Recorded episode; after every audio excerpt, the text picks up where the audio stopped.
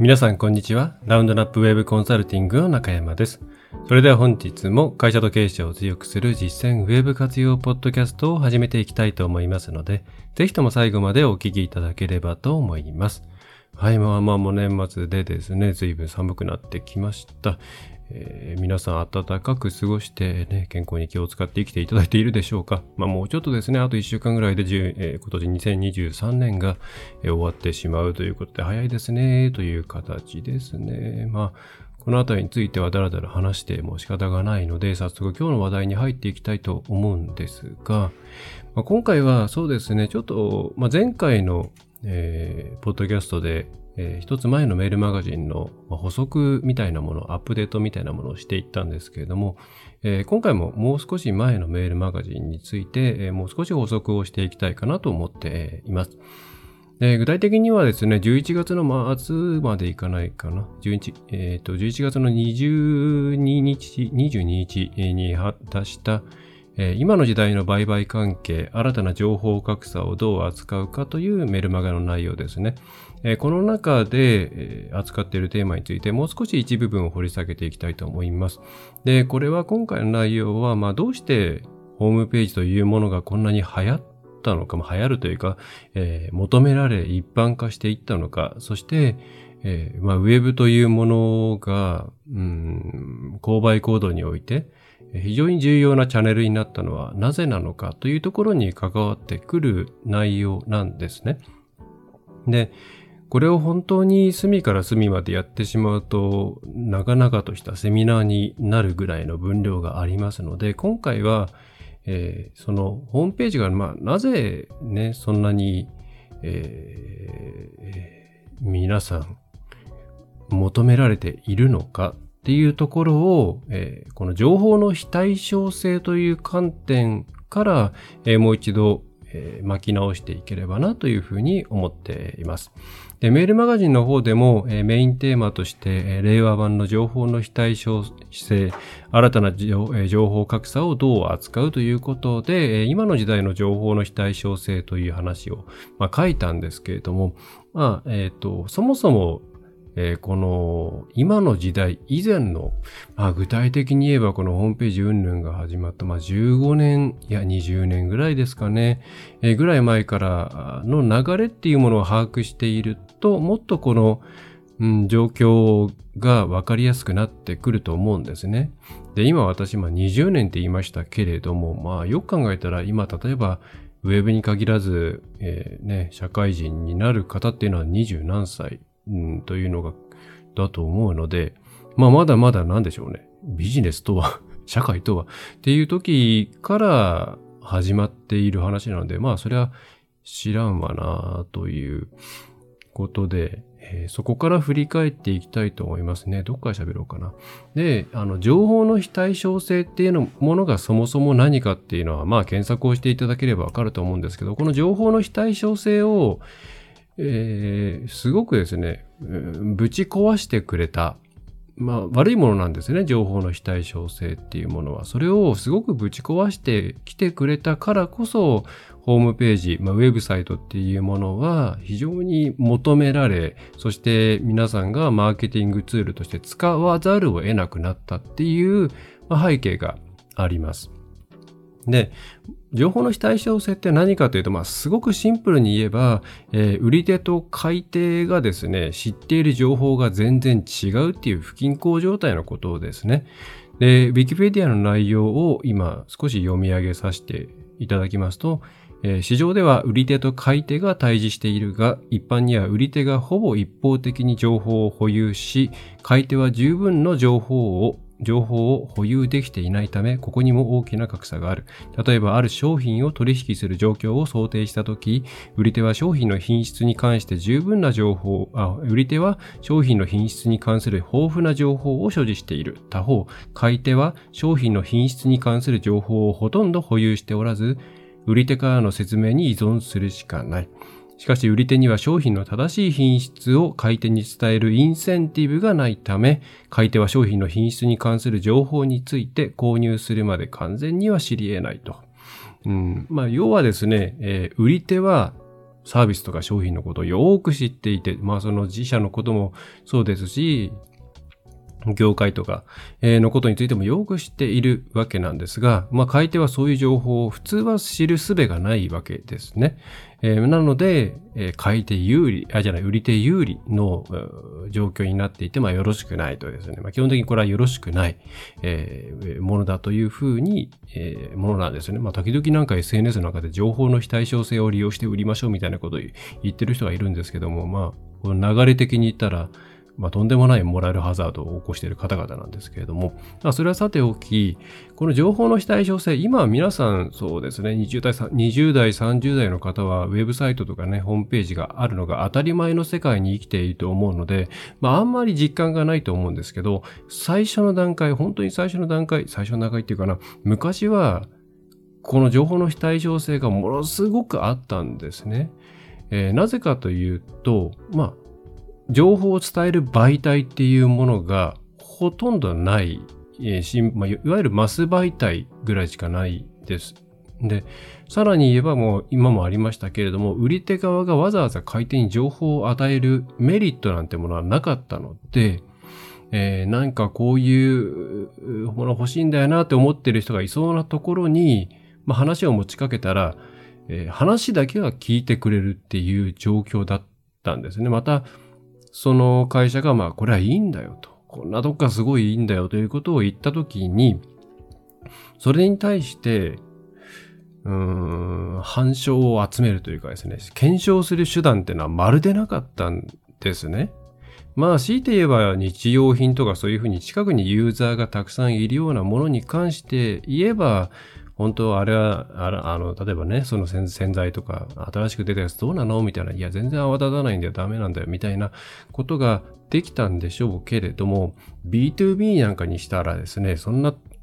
つながりっていうのは、まあ、ほとんどなかったわけなんで、まあ、非常に情報の非対称性が強く、そしてそれを利用して営業活動を皆さん行っていたんです。で、こういう時代に成立したのが飛び込み営業なんですね。飛び込み営業なんて普通だったら嫌じゃないですか。ね、売り込まれるし、信じていいかもわからないし。ね、皆さん今だったらじゃあ何かの営業さん来ましたっていう時にもうその場で競合の情報を調べたり、あるいはアポとか入れられた後にちゃんと調べたりとかそういうことをして理論武装というかまあ情報を集めることができますよね。そしてそれが当たり前だというふうに思っていると思うんですが、昔はインターネットなんてないんですよ。私が初めてパソコンを触った2000年にはまあ、そこそこありましたけど、はっきり言って EC とかですね、その商売に関する情報なんて全然まだなかったですね。アングラみたいな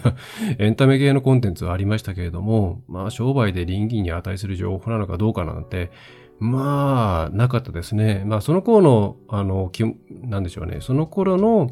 インターネットの印象をずっと持ち続けている方っていうのは割とウェブの情報で臨機書臨機書とか提案書を作るとですね、ネットの情報が当てになるかみたいなことを言うんですけれども、まあ、まあ、それはさておき、えー、そういう、まあ、話を戻すと、そういう情報の非対称性っていうものが強かった時代だったからこそ、まあ、営業さんがどんどんどんどん来たりとか、何か欲しいって言った時にもう企業に問い合わせて来てもらうとか、えー、そういうところからの商売が成り立ったんですね。だから、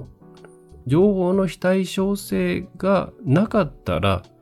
こっちが必要だと思ったら調べて、こっちから問い合わせて、こっちからいろいろ比較検討してになるじゃないですか。でもそれがなくて情報を手に入れられない。パンフレットだってその会社に問い合わせないと手に入らない。えー、という状況だったので、もう例えば飛び込みが来ましたって言ったら、とりあえずまあ話は聞いておくか知らないこともいっぱいあるしなと。えー、何か営業来ました。えー、DM 来ました。っていう時に詳細は問い合わせって言われたら、じゃあ資料請求はするか、後で来るかもしれないけれども、で何かこう商談でいろいろ言われました。うん、良さそうだな。でも本当にいいのかわからんけども、まあ情報を他に手に入れる手段はないし、とりあえず使ってみようかと。まあ、そんな感じだったので、まあ、その瞬間だけ割と飛び込み営業みたいなものが成立した。まあ、瞬間というか、それまでずっとそうだった形ですね。うん。なので、よく、あの、飛び込みが今は通用しません。なぜなら、ね、オフィスのセキュリティがアップしたからとか、簡単に入れなくなったからとか、そのいわゆるまあ、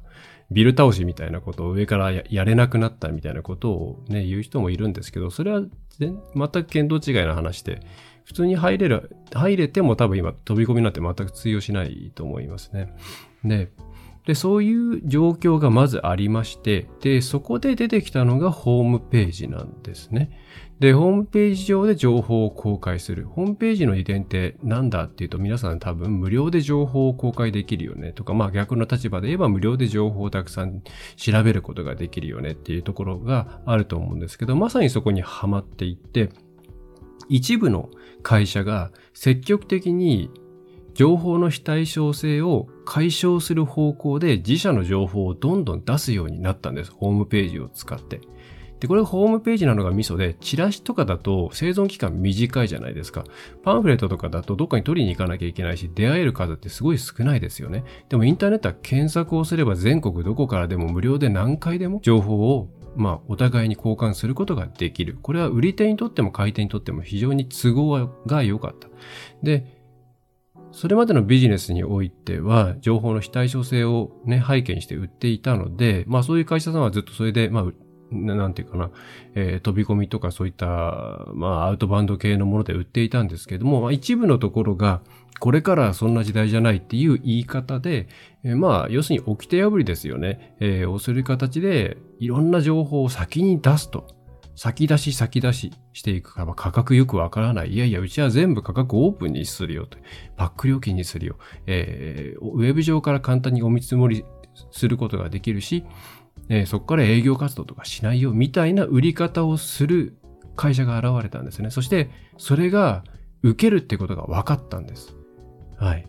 で、ここでどんどんどんどん流れが変わっていって、情報を公開していった方がトータルで得だということで、いろんな企業が本当は公開したくないんだけれども、えー、お客さんが知りたいような情報を先に出すっていうことをどんどん進めていったんですね。まあ、それがいわゆる情報の先出しっていう形、えー、ですと。それが2000年代の前半ぐらいからかなり進んでいって、で、そうしてまあ今に至っているで、これによってかなり情報の非対称性が解消されて、まあ結果として、なんでしょうね、えー、飛び、まあ飛び込み営業とか、それからアウトバウンド営業っていうのが非常に反応が悪くなったし、えー、それから、まあ、今のコンテンツマーケティングという言い方をすればいいかな、えー、につながるようなことが、始まった、まあ、コンテンツマーケティングって言葉は多分2010年、11年ぐらいからの言葉ですね。えー、 Content Strategy とかの入り方のコンテンツマーケティングラボだったかな。 Institute とか CMI っていう、えーとサイトが海外でできたのが多分そのぐらいか、そのよりちょっと前ぐらいなんで、まあ、コンテンツを使って、そうやってね、えー、情報を出していくことで、逆にそこからインバウンドで、えー、問い合わせを得ることができるっていう仕組みを作りましょうみたいなことが、まあ、割と10年ぐらいかけてじわじわじわじわっとですね、まあ、続いて、まあ、今やそれが当たり前になっていて、皆さんはその当たり前の中に生きているんですね。まあ、40代以上の方々と、昔はそうじゃなかったよねっていうふうに思い出していただけるかもしれないんですけども、まあそういう流れがあるわけなんです。で、で、そのメールマガジンでじゃあそ、それがじゃあ浸透した情報の非対称性が解消されたなら、それ以上のことってもうないんじゃないのってまあ思うかもしれないんですけども、そのメールマガジンではですね、えー、まあそれが当たり前になった上で、えー、次の情報の非対称性の破壊っていうものが求められているよっていう内容を、えー、実は書いているんですね。あの違う切り口で。で、それはどういうことかっていうと、まあ確かに皆さん情報を出すようになって、まあ、例えばそうですね、商店街でイメージするんだったら、それまではまあ商店街ずらーっと並んでいますけど、何屋さんかもわからん、なんか建物がいっぱいあって、何番地の何とかはどうやら何屋さんらしいぞみたいなことで、まあ、ドアを開けてみないとわからないっていうような、まあ、全くわかんないような状況から、まあ、今一応ですね、前を歩けば何屋さんだって分かって、何を扱っているのかが分かって、大体どれぐらいの価格帯だっていうのが分かって、で、会社としてはこんな感じの、えー、っと、なんだよな、会社、会社概要なんだよっていうことが分かるぐらいにはなったんですけど、次の問題としては、いろんなところが確かに情報を公開しているんだけど、どこも同じようなことを言っているなとか、えーここ書いてあることを信じて中に入ったけれども、なんか実際受ける印象と違うぞとか、あるいはもう全然違うじゃんとか、やっているというふうに外に書いてあったことをもうやっていなかったりとか、そういう外から見た姿と中に入っていった時の姿のズレなんですね。これが問題になってきました。多分皆さんも経験すごいあると思います。こういうサービスだと思って信じて申し込んだら思ったような、なんでしょうね、対応じゃなかった。えー、思っていたようなプランがもうなかった、やってなかった。極論言えばもうサービスやってなかった。あるいは逆のパターンで、えー、そんなに期待してなかったのに中開けてみたらすごい良かった。えー、自分がやりたいと思っていたこっちのサービスも実はやっていた。みたいな、外から見た時の、えー、印象と中から、中の印象、印象というかな、情報が結構ずれているよねっていうことが割と周知されてきたのが、そうですね、え、いろいろ口コミ問題とかが出てきたわけなん、まあこの次のその10年とかなのかなと思ってます。2020年とかぐらいまでですかね。だから皆さんは口コミとか、そういうお店から出てきた人の意見ですよね。えー、みたいなものを重要視したりとか、えー、まあ、最初はそういう形でね、第三者の意見とか、あるいは今問題になっているナンバーワンとかですね、そういう第三者による信頼の、うん、保証ですよね。そういったものを頼りにしながら探していったり、まあ、あとランキングとかですね、を頼りにしていったと思うんですけど、最近、まあ、だんだんだんだん、それを頼りにしているということが分かると、それをまあ悪用していく人が出てくるわけですね。例えばお店から出てくる人が桜であったとかですね、お店から出てくる人はこういうふうに周りに言うように何か言い含められていたとか、まあ、口コミに関しての話ですけどね、この辺は。まあ、あるいは、えー、そうですね。まあ、そうか。うん、それからその、語られている第三者保障みたいなものが第三者評価みたいなものが割と恣意的に作られたものだったとか、まあ、そういうことに悩まされてきた、まあ、この10年ぐらいなんじゃないかなと思います。いろんな問題ありましたよね。そのレビューの問題とか、えー、なんだろうな、誹謗中傷の問題とかいろんなことがあったわけです。まあ、あとは、えー、周りの人がいいと思っていたとしても、自分としてそれと同じ感情を覚えるかどうかわからないっていうことも、えー、皆さん結構気づいたんじゃないかと思うんですよ。誰かにとって良いものが自分にとって必ずしもいいとは限らないっていうこと。うん。で、昔はその同一性、同調性が高かったりもしたので、まあ周りがいいと思ったら自分がおかしいと思ってもそれは自分がおかしいんだろうっていう、あ、自分が、なんだろうな、周りと自分が違うとしたら、まあ周りが正しくて自分の感覚がちょっとずれてるんだろうなっていう、まあおまか、おまかん的なやつですね。お前の環境がおかしいんだろうみたいな、えー、いうふうに考えていたんですけども、まあ今の時代、ダイバーシティインクルージョンということで、まあ多様性が当たり前ですよね。はい。誰、何が好き？これが好き私、これではなくて、まあ私はこれを押すみたいなことが、まあ一般的になっている時代で、自分の価値観っていうものが周りとずれていることに対して、対して、まあ問題と思わないっていう背景もあり、うーん、どうやったら本当に自分にとってそれがどういうサービスなのかっていうところを知りたい。だけれども、それはわからないっていう新たな情報の非対称性が生まれたんです。で、この情報の非対称性をクリアできたところっていうのが、今すごく問い合わせを得られたりとか、うーん、まあ自分たちの求める客層をゲットできたりとかしているんですね。で、この新たな情報の非対称性は何かっていうのは割とちょっといろんなセミナーで喋ったりしてる内容なんで、あの、ちょっと表面的なところだけにしようと思うんですが、えっ、ー、と、大事なのは、あの、以前の情報の非対称性っていうのはみんな売り手側は意識的にやっていたんですね。俺たちが知らない。俺たちは知ってる。お客さんは知らない。それをうまく使ってやろう。で、今度の情報の非対称性っていうのは結構な割合で売り手も気づいてないですね。売り手もこういうことが知りたいんだろうなって分かってなくて、意図的にではなく単純に気づいてないから出せていないっていうようなケースが多い。うん。よくお客さんの立場で考えて知りたいこととか、ね、不安をゼロにするようにしましょうって言うじゃないですか。でもそれによって、じゃあ FAQ 書いてくださいねって言って出てくるものが割とですね、そういうお客さんが本当に知りたそうなものが出てこないケースってよくあるんですね。それは、まあ顧客理解が足りないって言ったらそれで一言で終わるんですけど、うん、お客さん側が知りたい、あの、情報として知りたいことっていうのを、えー、別に出し惜しみしているわけではなくて、それ自体に売り手が気づいていないっていう状況。この情報の非対称性っていうものが、うん、課題なんですね。で、うん、じゃあまあその情報の非対、情報格差っていうもの、情報の非対称性っていうものを、まあ、どういうふうにクリアするかっていうのが、えー、次の皆さんの、皆さん、まあ、の課題なんですが、まあこれが難しいですよねっていう。前だったら情報を極論もうじゃあ全部出せばいい。その2000年代の情報の非対称性の解消による優位性の獲得という観点で言えば、情報を出せばいいっていう話だったんですけれども、今回はえ何を出せばいいの？っていう状況なので、まず何を出せばいいかを気づかないといけないっていう。そういうところがすごく大事になってくるんですね。はい。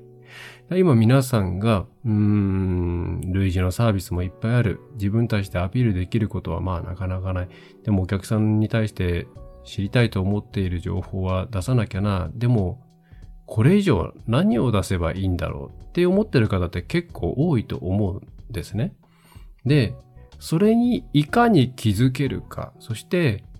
うんうんうん、言い方が難しいんですけども、皆さんはこういうことを知りたいんですよねっていう形で提案できるかっていうところが次の鍵になっていきます。はい。じゃあ、どうやってこれを知ることができるかっていうのは、まあ、うん、いろいろ手段はあるんですが、これでね、多分、ハウツーで済む問題ではないんですよ。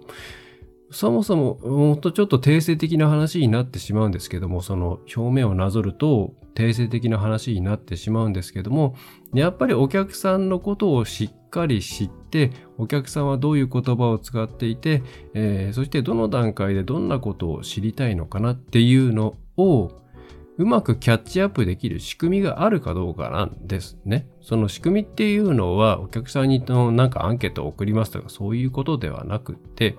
会社として、例えばそのアフターフローのね、舞台と、それからセールスの舞台がちゃんと連携しているかとか、えー、どの段階でお客さんの頭の中、お客さん自身だって分かってないこと多いですからね、自分が何知りたいかなんて、どういう、えー、質問を投げかけると、えー、他のお客さんも含めて、えー、知りたいけれども顕在化できてない、言語化できていないものをこちらが、えー、データとして得ることができるかとか、そういう仕組みを作って、えー、いけるかどうかっていうことになります。うん、ここはなんか魔法の杖多分ないと思っていて、まあなんかメソッド的なものを作れなくはないと思うんですけども、これ究極的にですね、やっぱり聞く力とか、うん、お客さんへの愛とか、そういうところに落ち着いちゃう気がするんですよね。うん、そこをうまくやってる会社さんって、そこ、そういう定性的な部分でしっかりと、うん、企業文化とか風土ができているところが多い、多いというか、それが必要条件なんじゃないかっていうふうに感じます。うん。だから、あの、もう今回も別にそんな、こうしましょうっていうのを、うん、出せないですし、それから、多分、ないと思うんで、まあ、ここはまさに商売人の底力みたいなことが試されると思うんで、えー、そこで困ってる方はぜひそういう第二の非対情報の非対称性をいかにね、言語化して、顕在化して、お客さんに提示することができるかっていう観点で自分たちの商売を見直してみた方がいいと思います。で、これは、あの、で、実際それ分かりましたってなったらですね、あんまり人に言わない方がいいと思います。えー、真似されるとすごく損なので、えー、ヒアリングの中とか、そういう中で、えー、出していくっていう形にして、むやみにホームページに出さない方がいいと思います。えー、多分それが多分今後の資産になってくると思うんで、はい。これ多分公開情報にしない方がいいですね。で、まあ、あとは、その、じゃあそれをどう伝えるのかっていう文章なんか、それとも画像なのか動画なのか音声なのか、それ以外の 3D のなんとかとかいろいろまあコンテンツの形はあるわけなんですけれども、何を選ぶのかっていうところもまたこれは一つの重要なポイントになってくるので、誰に対して何を今後与えるべきで、それをどういう形で送り出すべきか。これをクリアできたところが、その第二の情報の非対称性を、えー、突破して、お客さんに、あ、ここな、なんか安心できるなって、ここって多分大丈夫だなって思ってもらえて、なんだかわからない、周りからしたらなんかわからないけれども、あそこは受注率高いな。あそこ商談率高いなっていう状況に持っていけると思います。はい。えー、ということで、ね、こういうポッドキャストってこうしろみたいなことが受けるというのはわかるんですが、これね、そういうのないと思うんで、えー、本当に商売の磁力が試される部分ではないかなと思います。はい。えー、バックナンバーの方も、えっ、と、ちょっと違うえー、それはねまた違う切り口で書いているので、えー、まあ、こっちいつ公開できるかな。まあ、正月明けぐらいには公開できるんじゃないかなと思うので、ぜひ11月22日の、えー、メルマガジン。まあ、もし受信して見てないよっていう方はぜひちょっと見てください。はい。毎回頑張って書いているんで。はい。えー、そんな感じですね、今回は。うん。まあ自分でもできているかっていうと、はっきり言って、あの、うちのサイトは全然表向きそういうのできてないサイトになっているので、別にうちのサイト見られてもですね、何も多分ヒントはないと思います。えー、まあ、ただうちの場合はまあ、問い合わせしてもらったらほぼほぼ決まっているので、中身としてはいろいろ作ってはございますね。はい。えー、まあそんな、えー、今回は割とウェブとかデジタルっていう話ではないんですが、えー、情報の非対称性、第2の情報の非対称性という話で、えー、ございました。はい。えー、ぜひ、えー、こんな感じで、えーそうですね。その2000年ぐらいからのインターネットの動きみたいなものっていう、やり方の変化みたいなものを、やっぱり追っておくと、今のマーケティングのトレンドとか、何を信じたらいいのかみたいなことも見えてくるんじゃないかなと思うんで、ぜひ2000年ぐらいからですね、えー、追いかけていただくといいのではないかと思います。はい。まあ、それより前になるともう、ちょっとあんまビジネスとかじゃなくなってくるんで、えー、趣味のね、範囲になってくるんで、まあ、2000年、2000、そ2000年代ぐらいからでいいかななんて思っています。はい。えー、それでは今回のポッドキャストは以上になります。えー、そうですね。まあ、あと1週間ぐらいで、まあ、年末、どうでしょうか皆さん2023年何かね、やろうとしたことはできましたでしょうかえー、昔のポッドキャストでもなんか書い言った気がしますが、えー、来年あれやろうこれやろう決めるのはいいんですけども、まず今年できなかったことをもう一回見直すとこから始めた方がいいと思います。えー、ね、毎毎年正月にリセットする習慣つけちゃうと、全然前に進まなくなってくるので、えー、そんな感じで年末年始をね、過ごしていただけるといいんじゃないかなと思います。はい。えー、それでは最後までお聞きいただきましてありがとうございました。えー、中小企業専門にウェブのコンサルティングを行っております。ラウンドナップウェブコンサルティング株式会社ラウンドナップ代表取締役の中山がお送りいたしました。最後までお聞きいただき、お聞きいただきましてありがとうございました。